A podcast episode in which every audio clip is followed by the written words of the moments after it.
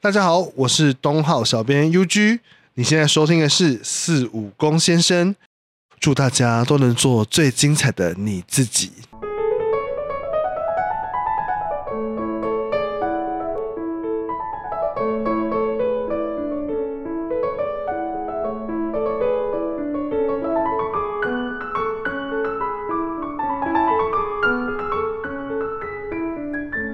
很高兴今天我们邀请尤金来 podcast。Hello， 大家好，我是尤金，江湖人称 UG 。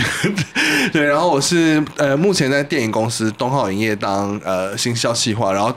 大家可能比较为人知就是我是在做小编的这个工作。对，然后除此之外，然后业余的变装皇后，偶尔可能会演一些戏剧等等，就是做好玩的。嗯，我认识尤金是因为除了一些其他活动，最主要的合作就是《孤鸟还乡》的那次。对对对。对，那宝仪嘞？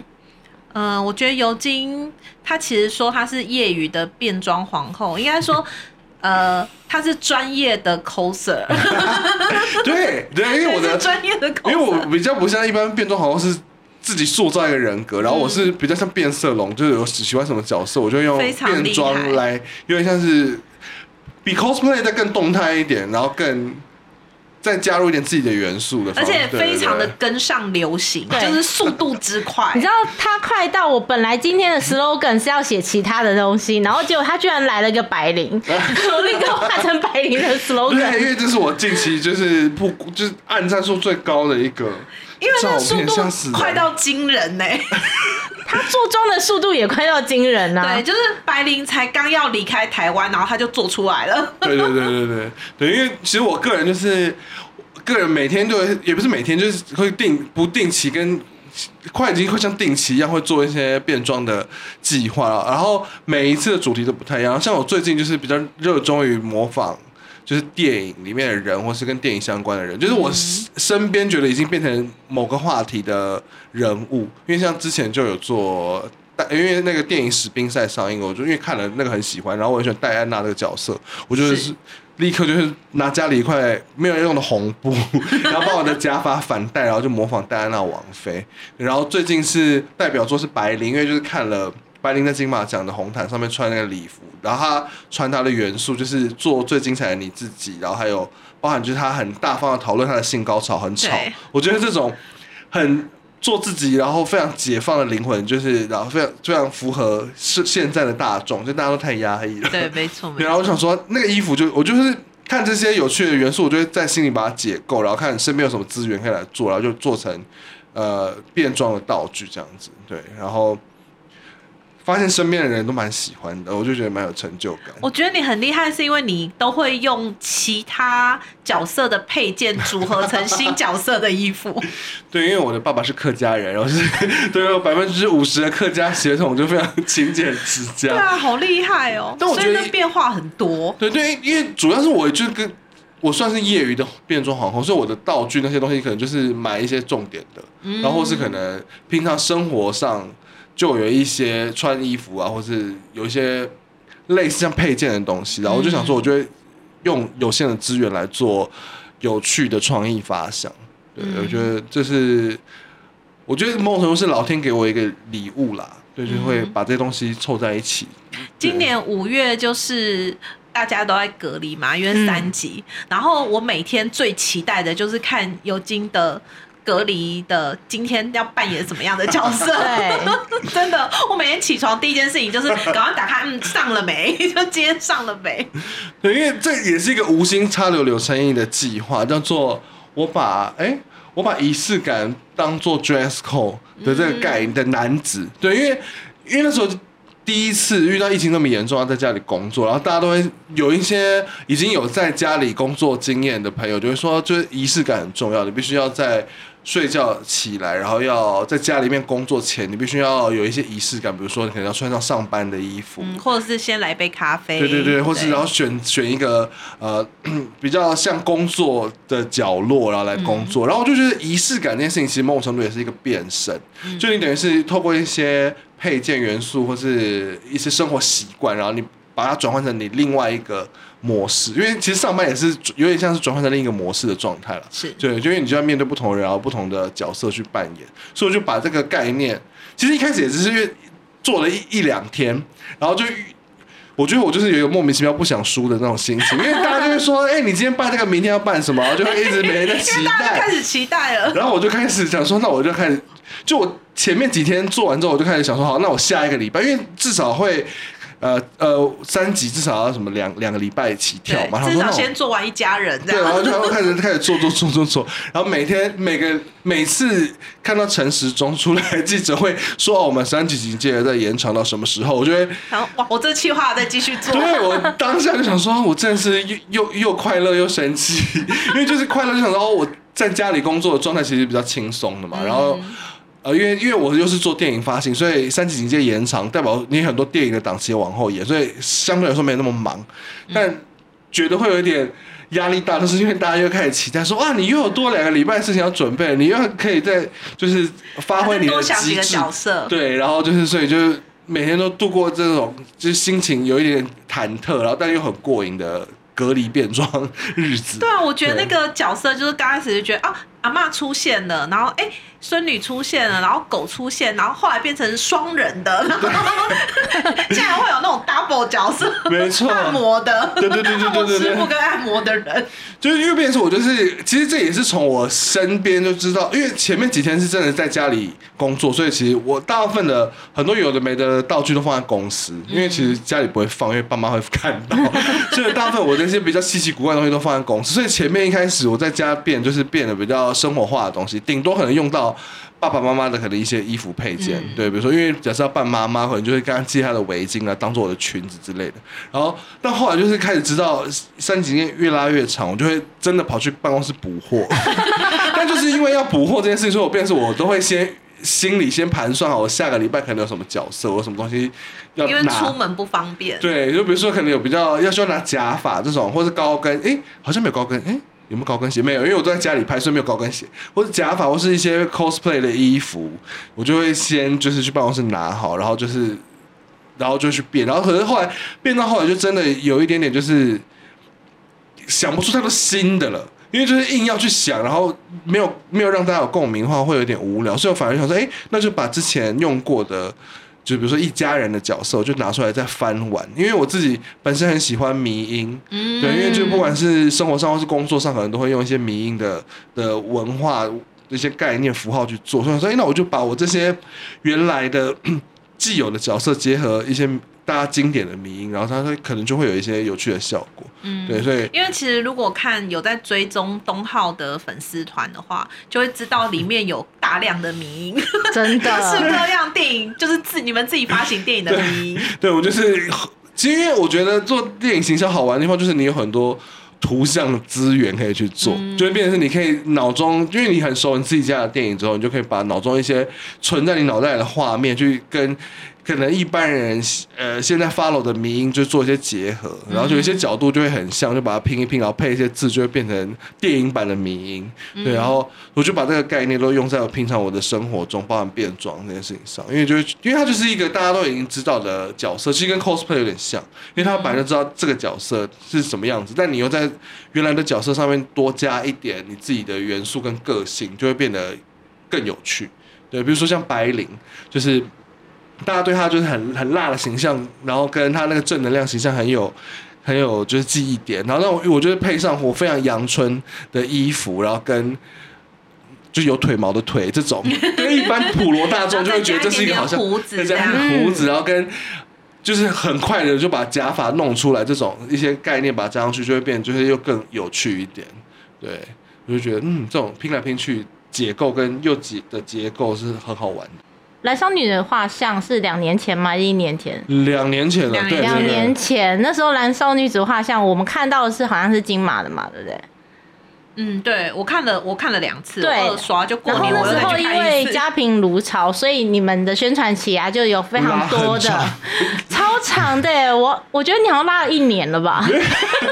其实最主要是院线了大概演了2个多月，就一路演到过年。对对，所以就是变成它元素就变很多，因为它就是从金马结束之后，就是12月有圣诞节，然后中间又遇到投票，然后后面遇到过年，所以其实本身就已经很多元素可以去跟电影做结合。然后到后来，它虽然下片，可它又要发 DVD 蓝光，因为其实我们也很少发蓝光，但因为它就是口碑太好，对，就观众都希望能够收高画质的影音商品，所以我们就出了蓝光，然后又继续推，然后后来又上了线上影音平台，然后我们又继续再推，就变成是它已经是一个已经，我觉得它已经有点像是电影迷因化，就大家看到这个 image 就会自动会浮现出一些可能动画又要放一些什么有趣的梗在里面，所以我觉得我们就会。假设当时没有一些要推的片，主推的片，然后但我们还是要持续跟影迷就是互动的话，我们就会用《燃烧女子的画像》来做。对对对，就是每就已经变成是另外一种电影之外的一个形象。对，嗯，我觉得应该有蛮多观众是因为你的迷因图而点进去，然后才了解哦，原来这部片子是怎样怎样讲，是一个行销的引导。对，其实我一开始本来我也没有很。一定就觉得这件事是有可能发生，因为我觉得至少就先让它曝光度出来了。因为其实一开始会这样做，就觉得观众其实都会想要看一些有趣的东西，以及现在大家就是用网络用的很频繁，就是你滑脸书啊，然后滑 IG 去资讯都很多，你通常要是没有在第一时间让他觉得吸引到他们的眼光，就会让他多停留一下的话，就很快就会忘掉。所以，就算你很认真的介绍影评或是介绍电影本身有多么艺术价值，其实就是只有那些死忠的影迷会看，所以就变成是好笑的东西比较能够拓展它的效果。所以像。其实我最有印象就是我们那时候做了一个《星桥恋人》的数位修复版，嗯，对，它就是一个经典的老片，然后就那时候就也是翻完了很多有趣的元素，就包含用迷因，然后或者用照片去讲一些笑话什么的。然后真的有网友是私讯我说，他就是因为看了这些有趣的图文，然后就真的去就去了解这部电影在演什么，然后发现哎，好像是他喜欢的片，他就真的是。费尽千辛万苦，就坐火车加计程车，因为他好像不是台北的影迷，就可能那时候尝试影片很少，就可能坐火车再加计程车去看片，然后发现他很喜欢这个片，所以他特地就传讯息来说。嗯，然后因为其实我之前在做小编的时候，有一些行业朋友就会说：“哎，你这样做会不会就是你会不会就只是按赞率很高，然后就是只是。”就是数字看起来很好看，会不会就其实没有回归到票房？然后但就是因为发生了那个有传讯息来的人的这件事情，我觉得哎，其实真的是有效的，就会觉得自己比较有信心。然后其实是有效的，啊，因为我们其实在，翻译上面，就是有时候片名的翻译，然后跟可能它海报传达的视觉的感觉，其实。没有办法吸引到我，但是因为一些有趣的事情会吸引到我去了解，才发现哎，这搞不好是会是我喜欢的。对，对，因为《燃烧女子的画像》那时候他找我去看的时候，我其实并不知道是什么，哦，但是因为你就会做很多很可爱的图，就好像是 A 跟 B 讲说你做什么事，然后他就会亲上去那种，哦，对对对对然后一直重复的做，然后我就觉得好有趣哦。但当时并没有预期到他片子里面的走向是如此的凄美啊，凄美啊，对，是有点遗憾的片，但是就是有对这部片有好感度，嗯，对对，然后其实也蛮幸运的，因为其实燃烧女子的画像的族群其实大部分以女同志为主嘛，然后其实我们也没有这么常做女同志片，因为其实在电影的市场里面来说，男同志片通常比女同志片好做好操作，可是我们一开始就又是那时候我们一开始知道这个不只是女同志片，还是古装女同志片，对，我们想说完蛋了会不会就是很难操作，然后后来发现它口碑很好，然后就是有这些好口碑的观众对我们的这些幽默的处理他们也都非常捧场，所以就觉得哦，也就是才发现原来就真的是可以这样做的，对，也是给自己一个信心，就是很感谢大家的支持这样子。嗯，我记得我第一次跟你真的见面的时候，好像是捷德办的一个活动， 对不对？好像是是酷儿影展前吗？哦，是酷儿影展。有一次我酷儿影展前的对，还有你们公司的老板那些的，然后他们就一桌，就是你们是算是影展，算不是影展就是电商桌。对，这就说把我们带去电影桌，那我们就被带到那一桌。对对，然后因为其实我认识尤金是因为很久以前我就加过尤金的 FB， 对，然后我就其实我一直觉得他非常的风趣，追了好像就是快1年吧，然后我那时候其实心里就觉得我觉得他好有才华，因为他会做出很多很有趣的事情，然后我也知道他以前其实有做过少女时代的一些变装，然后我就觉得哇，一个曾经做过少女时代变装，还做到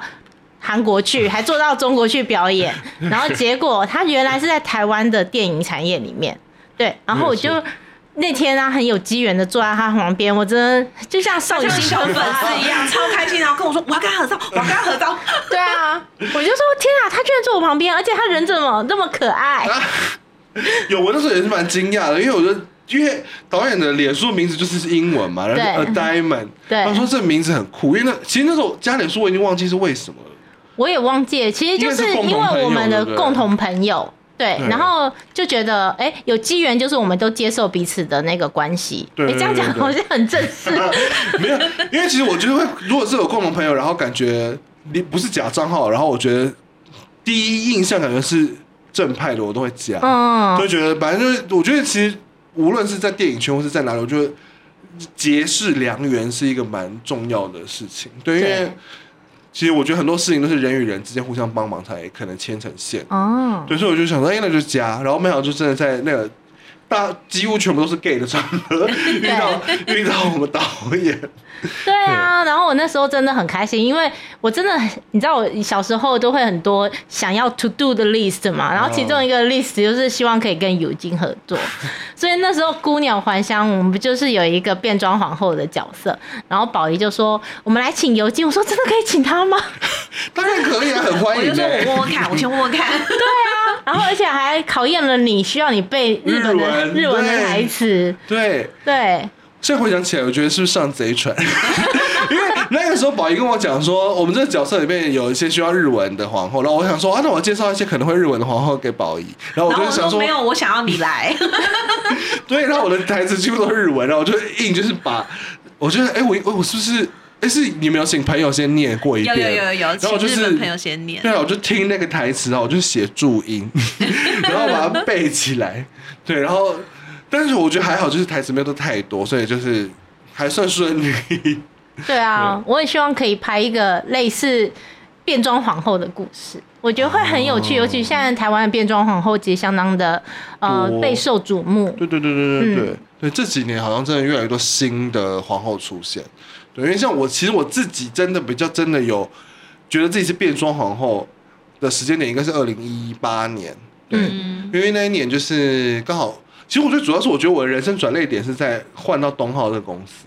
对，因为其实我刚进东浩的时候的第一部片是做《木荷兰大道》。对，然后就是里面其实有一个角色是在女主角的梦境里面出现，一个穿晚礼服的蓝发女，头发是蓝色的女生。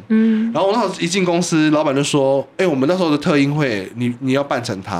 哦，所以他现在觉得你要做这件事，就开启你的。对，因为其实我以前在前公司的时候，其实没有这么多，其实主要也是因为前公司太忙，所以它就是也是一个电影发行公司，然后它的发片量比较大，然后。加上因为老板本身年纪比较长一点，就是有点爸爸的那种年纪啊，所以其实我们公司的氛围是比较稳重，也不能说严肃，可能就是变成是，但就是很工作的模式。对。但后来我去东浩之后，因为东浩的老板才40岁，然后同事也就是30几岁，就我们都是同年龄的，对，因为像好朋友的那种感觉。然后一进去，他们就跟我说有这个任务，然后因为刚好那个时候。那一阵子刚好因为《美少女战士》，就我很喜欢的一个卡通《美少女战士》在华山有办了一个商品展，然后他们有一个摄影比赛，然后我那时候就是也算第一次嘛，就是可能长大之后出社会之后第一次就是穿上女装，就是我就穿月光仙子的衣服，然后去现场拍照什么的，然后也获得了比赛的，就是摄影比赛的好成绩，就第1名。然后就。然后就再加上去了东浩之后，立刻就接收到要在特映会上面就是直接去变装，然后又还请了真的是剧场的化妆师、服装师来帮我弄造型。然后就突然发现哇，原来这是变身这件事情是可以没有这么有压力，然后还可以跟工作结合。对，然后就加上后来那阵子正好是金马奇幻影展，他们每一年都会有一些欢唱场啊，对对对。然后就是刚好那一年就是有芝加哥，是我很爱的一个歌舞片，他们就是找我去在电影就是在电影放映期间，就是请我去扮成芝加哥里面的人物，然后就是到荧幕前面跟观众互动什么，对，然后就是也因此认识了很多现役的变装皇后，包含菲律宾啊、非凡他们，然后他们就是跟我说，哎、欸，你就这么喜欢做变装？刚好6月，就是那时候2018年6月在，圆山花博那边有一个夜店的 party 叫做 Work， 对他们那时候要第一届办变装皇后比赛，我说，哎，你那么爱变装就去啊，然后就。其实那时候心里也想说，哎，会不会很麻烦？可是因为他们就说没关系，就是衣服就简单弄，然后化妆我可以帮你化，什么的。然后就他们就手把手，就是带我这个新人，然后就去做这件事情。然后身边的人也都很支持，就是无论是老同，因为我就比赛是晚上11点多就是到1-2点夜店时间嘛，夜店时间。那我很多什么大学同学、高中同学都是特地就是都已经30岁，然后就很少这种夜生活，他们就为了这个，然后特地过来，然后甚至还有电影圈的一些业界的朋友也都来，然后就觉得那种很温暖、很有爱的感觉，都能够在变装这件事情上面体现，就觉得哇，是一个好玩的事情，然后就开始就会陆续有这些持续在做，对，就虽然不是真的是像，因为像其实跟我同期参加比赛就是蔷薇。哦，对，你跟蔷薇同场，我们是同场，天哪！对，然后还有 Nymphia， 就是一些现在线上就是很强的皇后们，我们其实就是同期出道，对。然后因为他们是真的非常有热情跟余韵去做这件事情，就把它当做一个职业来做。然后，但我其实有正职工作，所以我其实就真的是觉得把它当做一个兴趣在玩，然后能够在这些有趣的场合。就变成另外一个人，然后跟大家互动，我觉得是一件蛮好玩的事情。但是你的变装风格就是你自己，就是非常强烈的你自己。对，就是因为他们都很，其实大部分变装皇后们出道前都会看那个 RuPaul 的变装秀比赛，对。而且我个人就是因为我其实平常看电影就很忙，所以我很少在看实境秀。是，主要大家都跟我说你一定要看啊，大家越跟我说要看，我就不想看，越不想看，因为我就觉得如果多看的话，其实大家会风格会很像，就是他们欧美派的那种风格，我觉得有些就是会。有一点像，然后就觉得好像有一个标准在那边，就变成是你变装一定要符合那个标准才叫皇后，我就觉得我们一定很想 follow 这个准则，所以就变成很多时候我就会比较想要做自己想要做的角色跟人，对，所以无论是可能比较偏 cosplay， 然后或是可能比较偏婆婆妈妈阿姨，然后有点搞笑这种的角色，我就觉得都比较符合我自己的个性啊，对，所以我就觉得。所以我觉得，所以我才觉得变装是一件很自由的事情，就是你其实可以在这个领域里面去做你自己想做的事情，对。然后无论是你变装有没有留胡子啊，你有没有真的一定要穿丝袜啊，然后藏小鸟，其实都不用。我觉得就是很自在的做最精彩的你自己的那种感觉，真的。对，那句 slogan 非常好用。但我觉得也是因为身边的朋友都很。就是觉得都 OK 啊，因为尤其我认识的皇后们，他们也都是说，反正你就是。开心就好，有你自己的特色。对啊，就你不一定要真的是要当皇后，你就当一个爱变装的民众，也是一个 很好的事情。对。那也就是说，其实你目前有2个身份，只是这2个身份可以互相交错使用，一个就是东浩的小编嘛，然后一个就是做。我觉得比较偏 coser 吧，对。那你会怎么样建议一个想要从事台湾电影产业的学生，你会给他什么样的意见？我觉得就是要不怕辛苦。在台湾做的电影很辛苦，但是我觉得那个辛苦也不一定是真的是进来产业的辛苦，就是因为其实我觉得其实电影的门就是要进电影产业的门槛。还蛮也不是说它门槛很低，可机会没那么多，对，就变成是因为它产业很小，相对算小了，尤其是电影发行业，就是那些发行公司就这些，然后其实基本上还留在产业里面的人，就是相对是比较稳定的，然后可能就是一些比较年轻的职位，就比较需要新鲜人的职位，可能才会流动率比较大，然后但那个流动率大，可能有时候人走了，他们想要找新人，就会想要找可能认识的人。所以这边是可能介绍去，所以其实我觉得对很多刚毕业的学生来说，其实都会有一点点难知道怎么样找到工作。对，所以其实我大部分都会建议有这样问题 的小朋友们，就是说你其实就可以先准备好你自己的履历，然后就是主动去跟这些公司做介绍，就至少先认识一下有哪些地方你可以去，就至少可以知道有哪些电影发行公司是你可以去的，或者你可能除了电影发行公司之外，你可能会可以做有一些专门在做行销的公司，然后或是可能有一些在比如像捷德影音这种，是它可能有结合 VOD 平台的类似电影发行公司，我觉得就变成是你多了解这个产业，然后多去不怕展现你自己，我觉得是一件蛮好的事情。对，然后我自己有发现其实蛮多后来进电影产业的年轻人们都是先在影展可能做过实习，就无论是可能对无论是可能是检票的啊，然后是在金马的时候会需要很多志工，对对对对 对, 对，然后就像金马跟台北电影节，我觉得如果你在学生时期就已经喜欢电影的话，我觉得你可以趁着影展期间可以去投一些，其实现在好像都 有薪水一点点，就打工哦，因为他们比较是偏打工的那种， okay. 对，然后就我觉得就可以去，然后就至少可以在里面可以认识到，我觉得很多志同道合的朋友，然后以及有机会的话，说不定可以认识一些跟电影产业相关的人。对，然后有什么机会就可以彼此交流，就是蛮好的。那你觉得他们会不会需要念相关的科系？其实我觉得好像也没有一定要，对，我觉得反而是你可以展现出你的开放性，我觉得，因为其实电影发行就电影发行来说好了，因为电影发行就是你其实每一次发新的片就是一个新的体验，因为可能类型不一样，所以其实你会一直保持很变动的状态，所以我觉得有一个开放的心是一件很重要的事情。就变成是假设你今天是做了一个比较严肃的纪录片，然后可能你下一步可能要做比较搞笑的片，但你可能在随时随地可能就要转换一下你的状态，包含是你可能要去想怎么操作，然后以及可能会遇到什么样不同的观众，我觉得这都是一直都会跟着随你公司的片在做变动的。对，就算你可能公司本身有一个风格跟元素在，可是我觉得每部片都是一个不同的阶段，我觉得所以不能是那种很想要稳固定的那种状态的，没有所谓的一定调的 SOP。 对，比较对，你就变成随时有点弹性，因为有时候你可能定调是 A 方向，可是会发现其实做一做就发现 其实 B 方向也可以，你就变成是随时可以去做一个弹性的去调整。对，尤其是在网络行销上面，其实很多事情就是随时来，你随时要接招，对，以及可能要有一个良好的个性，就是我觉得逆来顺受的个性，有没有逆来顺受？就是你对外展现可能是要逆来顺受，你内心可能要自己消化，因为尤其是做小编，因为他是一个站在第一线跟观众、对民众们接触，可能三不五时他们就会说，你为什么你的场次这么少？然后为什么可能什么台中没有演，类似这种很随时随地会有不同的各种的问题。你是说在发问的时候，他居然问那么世俗的问题吗？可是我觉得对他对想看电影的观众来说，那些都是他们人生最大的问题。Okay. 他们就会想说，我好不容易就已经找到发行商，你就是源头啊，来问你。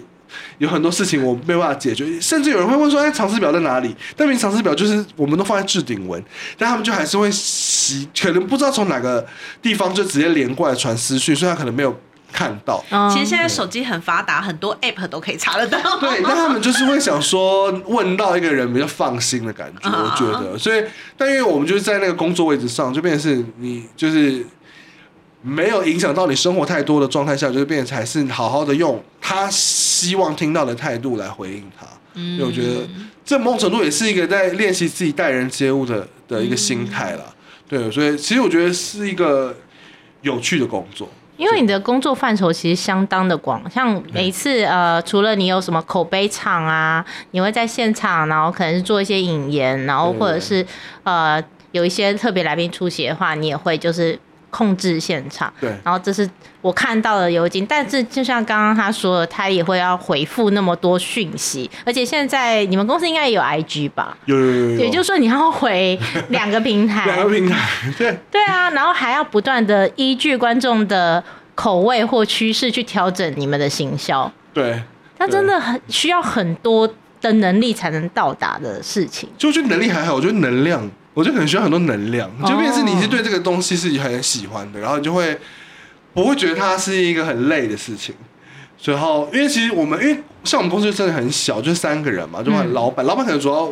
是选片，然后跟排戏院，所以他变成他主要是在他的工作，然后行销那边是我跟我另外一个同事在做，然后可能我的同事可能比较偏去做异业合作，然后跟一些媒体公关我们就分着做，所以其实像我包含字幕翻译回来，然后我们要审那字幕稿，然后跟去想我们海报可能有什么方向，然后取片名，然后跟后续可能比如说网络行销，然后跟异业合作，然后等然后办活动、电影周边之类的、电影周边，然后去设想每一部要邀请的一些贵宾。可是你们都那么忙了，为什么还可以接酷儿影展？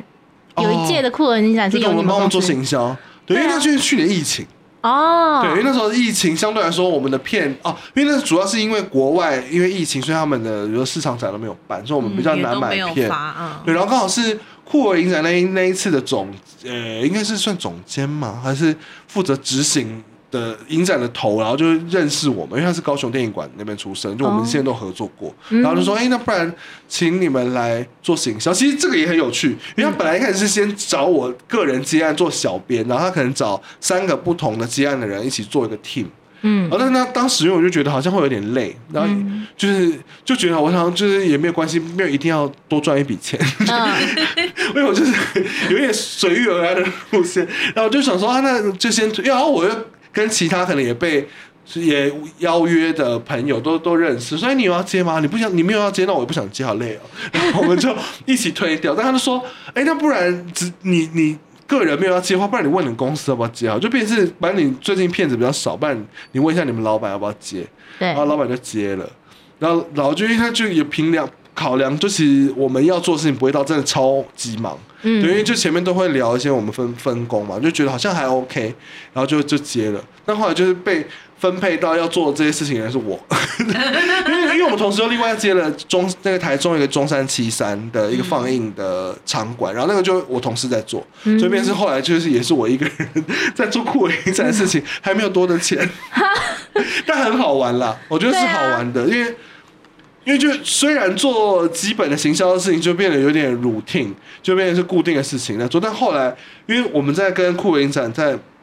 在接洽的途中，我发现其实他们对台北的一些状况没有那么熟，所以就变成那比如说我们对台北的戏院状况比较熟，然后那不然我们也可以比如说包含开幕跟闭幕的那些细节，我们可以帮你筹划，然后也因此就是另外多接了就是开幕跟闭幕的主持的工作，对，所以那时候就可以就在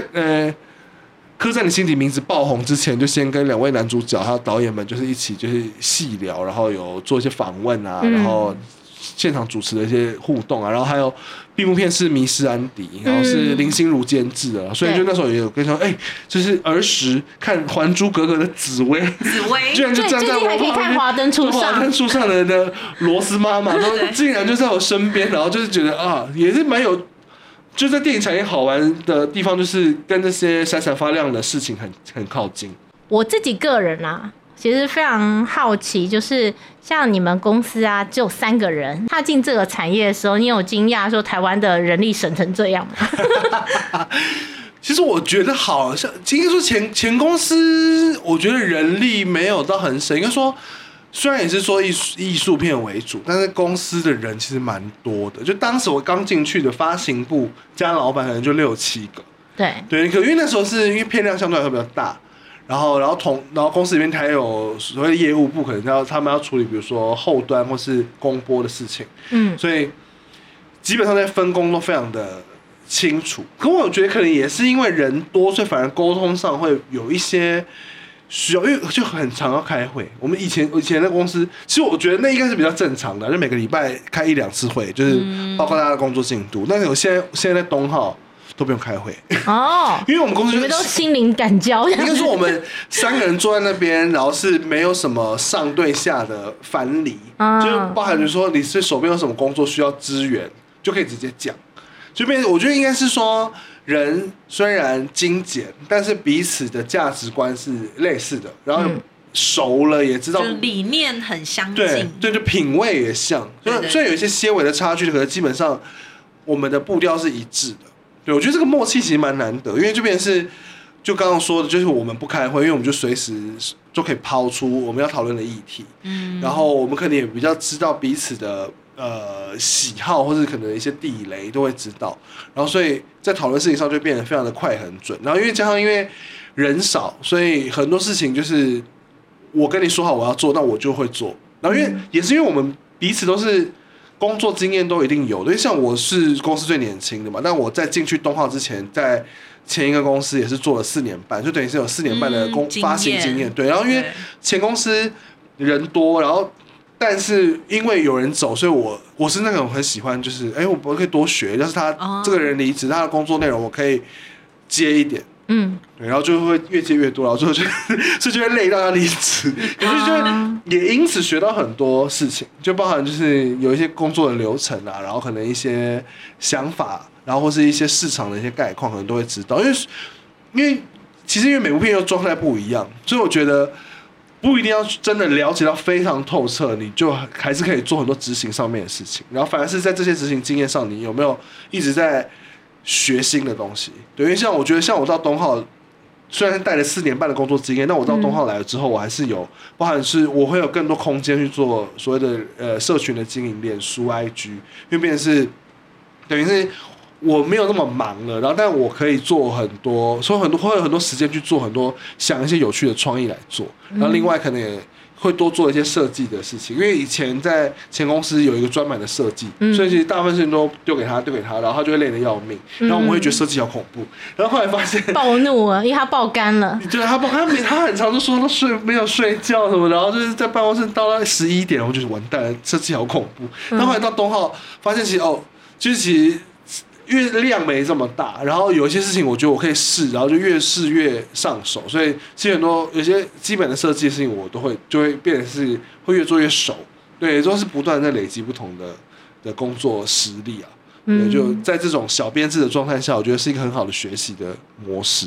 我上次有听你去参加你朋友的 podcast， 对，然后你有说当初你们老板在购买这个燃烧女子的画像，其实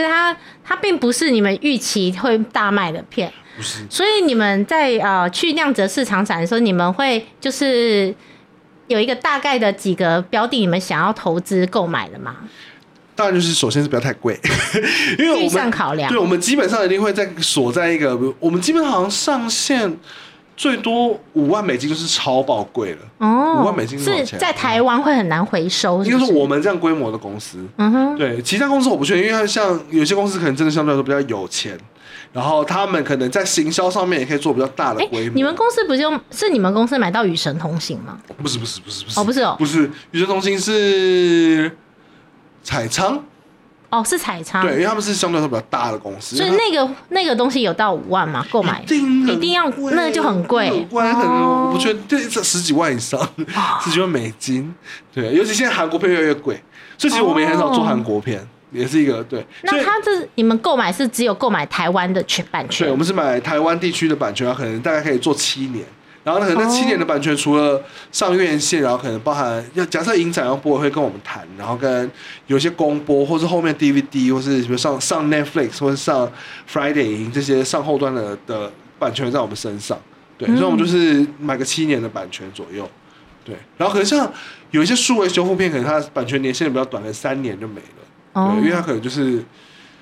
他就有点像好不容易修好，为什么只能弄3年呢？他就是要再卖一次啊！哎呦，这就是要一直转，所以他单价不会太高啊。所以爱是我只能播三次圣诞节，是这个意思吗？爱是我好像比较长，可是像《星桥猎人》就已经过期了，对，然后《穆赫兰大道》也过期，他们就很快，所以变成是，对，然后所以这个可是年限也会放在我们考虑之中啦，就变成是要是他年限比较长，然后我们可以做更多事情的话，那我们就可能会比较考虑它。然后我们的方向也比较会偏向是，我们会喜欢做欧洲，然后本来就做欧洲跟拉丁美洲都是这种不是亚洲脸孔的片。那后来近年来，因为我们有做了日本导演滨口龙介的片子，然后便是那部分我们开始也去比较多涉略，对，然后还有韩国片我们也做1-2部，有做男同志题材的，对，然后就尝试一下，可是后来发现我们还是比较熟，可能比较偏向是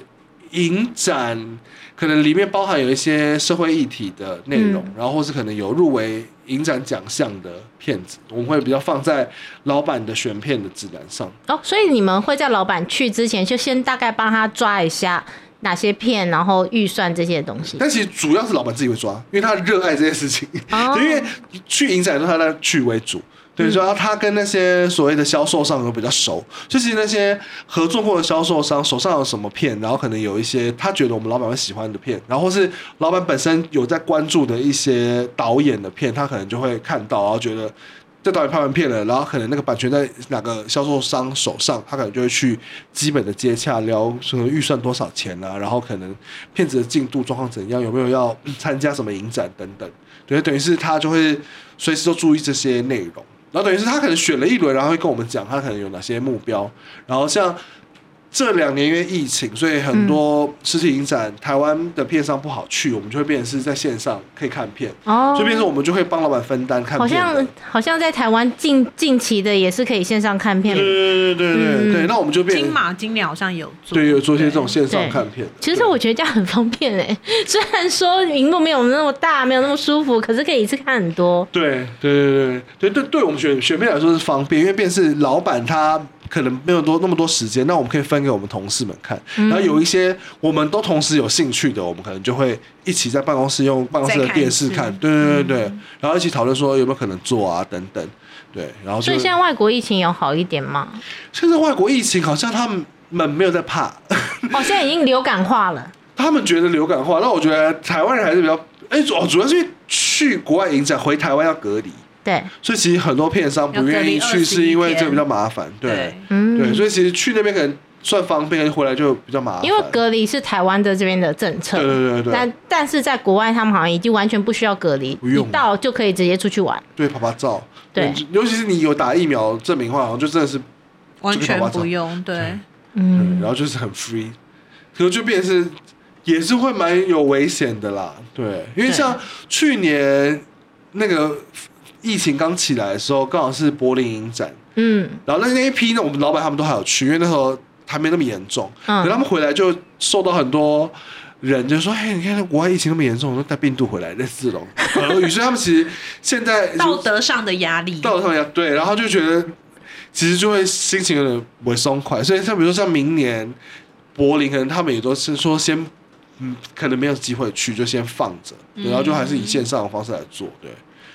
那也就是说，现在如果外国流感化的话，他们的片就是都会就是会开拍了。对，因为像去年我们片比较少，就是因为国外很多剧组停拍，然后跟国外就觉得这些实体大影展都要停办了，那我的片子就算拍完剪完，我也要压到后面，就是想说等2021年可能就是影展会复办，他们再把片子拿出来给大家看。所以就变成是那个时候我们也就变成要等到那个影展首映完之后才能买，所以很多这种状况。然后或是比如说像我们去年有买了一部在金马影展我们有放了，然后口碑非常好的片，然后但是因为法国疫情还很严重，所以他们就法国不能上映，我们台湾也不能上映，就拖到今年，然后就变成是有点像小小的就是做掉，然后就有点可惜。是哪一部？现在就没有。装潢演训班啊，就是我们看的那部，好喜欢。对，就是一个喜欢。一旦已经过了那个影迷之间讨论的热度，所以变成很快就下掉。然后因为那时候又梅花座吧。对，我那时候就想说，天哪，那个这么棒的一部电影，然后竟然那么少的人去看，好可惜。所以现在看这部片的话，要在哪里看？可能就会在线上影音平台可以上了，因为最近要准备上，那我们可能就已经有把一些素材，因为我们后端就会交给比如像得力影音，就是在负责做后端上架，就会交由他们负责。对，所以就是应该是陆续会上，至少大家以后可以看到。对啦，对，我觉得现在可以看片的管道很多。我就觉得有时候也不用急着就是把电影院当做决一死战的地方，因为很多时候就是它口碑还不错，可能在线上音平台就有做起来，还是会有一些收入。因为我们两个是非常宅的，所以通常会去电影院就是大家朋友们邀首映啊之类的，我们就一定会出席。我们最近会想要看的一部是月老哦，对，因为就是好评不断嘛，然后就觉得这种东西，我还跟我朋友说我一定要去泰坦厅看，哦、对对，要去大的厅看，因为他们的视觉特效做的蛮好的，对对对对对，就是一个蛮娱乐的片子。对，可是好像有一些片就会因为比较懒，就会不想，因为你知道。就是很喜欢去电影院，但是出门到回家对我们来说是很麻烦的，对对啊，真的是。但华山很近哎、欸，可是华山，但我平常不来公司啊。哦，对对对对对。那这次你们目前代理的片，最新的这部片可以跟大家介绍一下《偶然与想象》。对，好，我们现在在热映当中，就是濱口龙介导演，就是我们现在有点像是他的好朋友跟台湾代言人的，就这个日本导演的，在今年柏林影展拿下银熊奖的一部电影，然后它是比较特殊，它是用3个短片的方式在。就是在讲偶然跟想象这个命题，对，然后都是三个彼此没有连贯的故事，可是都有不同的层次跟感动。然后，所以我们那时候是本来是其实最一开始想要在今年疫情还没有开始前的台北电影节在夏天首映，因为就是它柏林在2月就放了嘛，然后所以说可以再改夏天首映，我们可能秋天就上，但后来就是因为疫情影响，我们就一路压到了11月底然后上映，对，然后但我们本来也很担心。因为他档期跟金马奖的时间很近，然后所以其实观众的时候有很多金马奖入围的国片要看，然后可能也很要忙着去看影展，所以其实大家很忙，对，大家很忙，然后都在讨论影展，然后哪部片很好看，然后就很怕就是大家会错过《偶然与想象》这部片，然后就还好，就是因为后续的口碑有起来，然后大家都因为他的编剧非常的巧妙，就是你会有很多意想不到的笑点跟感动的点，然后所以。口碑很好，然后我们已经到第2周，然后反而就是场次有越来越多，因为像是当年《燃烧女子画像》那种状况，就是越演越久，然后场次可能也越来越多，然后大家就继续讨论，然后可能会有人二刷。我看到朋友们因为看了很喜欢，然后就在促销大家们要包场。哦，对对对，对我们刚好也有像我们大家的好朋友李平遥，就是有包了一场《偶然与想象》，因为里面有第3段。有一中年百合暧昧哦，对，所以其实我觉得这个也很有趣，是因为其实在日本的电影里面很少讨论同志，男同志有一些，女同志真的是很少，对，至少我觉得在台湾，因为日本非常保守，对对，然后我觉得可能就是日本观众对这个议题根本也不熟悉，然后以及可能很多导演们就算他们想碰，可他们也不知道如何碰起。因为它就有点像是地下的次文化的感觉，对他们来说，对，然后反而，滨口龙介导演在这边就是用一种很生活化的方式在谈论这个女同志的情谊的事情，对，然后我就觉得哇，就是这个根本就是无关性向、无关性别，然后这是一个非常共感的感情，所以我觉得他导演处理也很好，尤其他放在3个短片的第3段，所以看完你会带着满满的感动出来的那种感觉，对对对，希望能够一直演到过年，跟《燃烧女子画像》一样。对，我觉得有那个态势，因为真的好多朋友都在脸书做，因为我的朋友很多嘛，然后他们都会不约而同的在推这部片，尤其像现在就是有月老啊，有很多很强势的商业片，可是他们还是不断的推这个，真的跟燃烧很像。对，因为其实最主要是因为大家会这么紧张的认真推，是因为在中南部的戏院是1个礼拜就下片了，所以然后所以有很多人是听到大家说好看，然后要去看，然后可是如果他不是在台北，根本就没看到，然后所以然后台北的场次也是可能1天1-2场，对啊，很少，对，然后。所以大家就会想说，是不是票房很惨要告急，然后就开始大家都会疯狂的呼吁大家要自己把握时间看。所以像我们第2周的周末的很多场次就是都坐满，就我有很多朋友跟我说，我去看了没位置，你不是说大家都说告急，可是票房还不错啊。我说真的是场次很告急，票房是靠大家支持，就是真的是很谢谢大家。然后就是跟他说没关系，反正。台北的票房已经有稳下来了，所以应该可以，大家可以再不用这么紧张去看，对，可以找舒服的时间去看。对对对，所以做电影很难做，就是等于在于你们只要1周的票房没有到达，他们就会把影厅撤掉，换播别部播别的片。因为其实我觉得也，我们也能够理解，因为每个礼拜台湾要上的片很多，像对量很大、疫情之前的话好像是一个礼拜至少20几部新片，对啊，现在疫情之后但有日趋稳定，一个礼拜可能现在有10几部片要上，对，然后所以其实对戏院来说他们其实有空间跟时间的压力，所以我们也觉得很能理解，而且决定权都在戏院身上啊，对，因为他们一开门也是要付电费啊，人力成本啊，所以我们也不可能假设票房真的不好，我们也不可能硬跟他们说、再多留1-2个礼拜吧之类的，没有，我们就变成是大家互相体谅，对，然后但也是因为台北票房有起来，然后我们现在也开始在跟之前有上然后但后来下掉的戏院在讨论说要不要再来一些复活场，哦，那叫复活场。我们今天想到了一个名词，对，就是突然又复活再演一次的那种感觉，对，所以现在还在讨论中，就希望能够让大家不要错过这个片。你觉得现在在2021即将迈入2022，台湾的电影有变得更难做吗？因为像现在有很多 OTT 平台，以前可能都讲的是盗版，现在讲会是跟观众抢眼球的。对，媒体没错，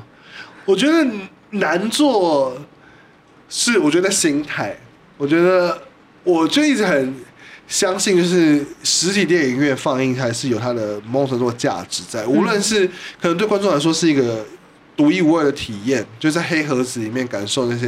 视觉、空间感，对，空间感，然后它的故事，你会变更专心。因为你在家里面看，像我自己在家里看 Netflix 什么都很容易滑手机，就你虽然手机放着，但你就是会想说会不会有人传讯息给我，然后我这边就会，然后或是家里人可能妈妈会走来走去啊什么的，然后就会一直受干扰，所以看电影来说就对我来说还是一个很享受的事情。然后另外其实对 OTT 平台来说，就是你有在电影院上过，所以还是一个对他们来说可能会比较有后续行销的一个保证，就变成是它是一个有在戏院演过的片，它可能在后续帮你推，它可能也比较能够有信心来做，所以我觉得电影还是一个很有魅力的事情了，然后难做就大家就更想方法去做，我觉得对啊，因为如果你们的电影进了像 Netflix 或是迪士尼，你们还是可以获得原本的分润吧？对，会，所以人是也可以换个想法，说你们到了不同的媒介去。对，就变成我们先在戏院冲一波，然后后续它到影音平台。要是你前面真的有让它做起来，你后面在那些影音平台，你能够就被大家记得的可能性也比较高，然后可能也比较能够被点这样子。对，因为像《燃烧女子》的话，像我在电影院刷了2次，然后每一个平台上了，我又再看一次。MOD 上了，就很惊讶，你怎么在这边是上？再看一次。对，就有一种要看老朋友的感觉。对，所以我觉得其实电影行销也不是拘泥于在它就在电影院的那个期间了。若你在它前期就塑造了一个它的价值的话，我觉得后面就是会。还是会有所谓的收获，而且现在也蛮多像青春试炼啊，他们会跟 KKBOX 合作做 podcast，对，就是请演员帮他们直接录一整个系列的。我觉得虽然多媒介在抢眼球，可是也是多了一些触发啦。对，就包含像去年今年 Clubhouse。突然起来，有很多人说他好像 Clubhouse 来行销电影什么的，有。所以其实我觉得每一个在做电影行销的人都是保持着一个很灵活的状态，在看这个社会在变动，然后新媒体的变动，我觉得都是好的啦，就是都会有一些新的学习啊。对，那时候小光在上片的时候，我还记得疫情又变严重，所以我们没有记者会，我们是直接用Zoom。对，我们是跟记者在润的时候开记者会，我看不到他们哦，就画面切到他们的时候我才看得到，然后就觉得你不用出门就办得了也不错。对啊，其实省很多钱，就不用再坐在立板。真的，然后茶就不用准备茶点。对啊，对，就变成是反而是你可以更 focus 在聊作品的，对作品的本身创作的一些想法，对，所以其实看那个东西你要怎么用啦，对，好，很开心今天有进来我们的节目，开心来玩，希望你的那个偶然与小象可以卖到过年，真的是希望可以卖到过年。然后因为那个冰口导演他其实今年有拍2部片，所以他的下一部片我们可能会放在过年的档期，所以觉得接棒。哇，那下一部片要透露一下是什么样的主题？ OK， 它叫做《在车上 Drive my car》，它其实是改编自村上春树的短篇小说。哦，这个，对，然后所以其实它在剧本上本身就已经有村上春树的那个加持，然后他的男主角又找了西岛秀俊来演，就是一个我是因为这样才关注到的。对，然后里面就是相对来说他的制作成本比较高的一部片，然后所以他在坎城也拿到最佳剧本奖，然后也是今年代表日本参加奥斯卡外语片竞赛的影片。是哦，所以瀑布可能要跟他打，没错。对对对，你知道很刺激。对，所以然后他就是。其实它可能跟偶然与想象比起来，虽然它听起来好像很商业性，但其实它的故事又更聊一些人生哲理的事情。对，所以其实我们也会希望，就是大家看偶然与想象之后，能够沉淀心灵再去看这部片。对，然后希望能够靠着它已经在国际的影评圈的一些奖项跟一些加持，然后能够让它在过年，应该是过年后，我们目前档期是暂定2月11号。嗯，对，所以对，因为过年后的那个礼拜。等于是大家红包拿了以后可以去消费的意思，没错，就花钱去看西岛秀俊。对，然后就希望能够跟偶然与想象一样，就有好成绩这样。会的，会的。对，感谢大家，谢谢，谢谢，谢谢，拜拜，拜拜。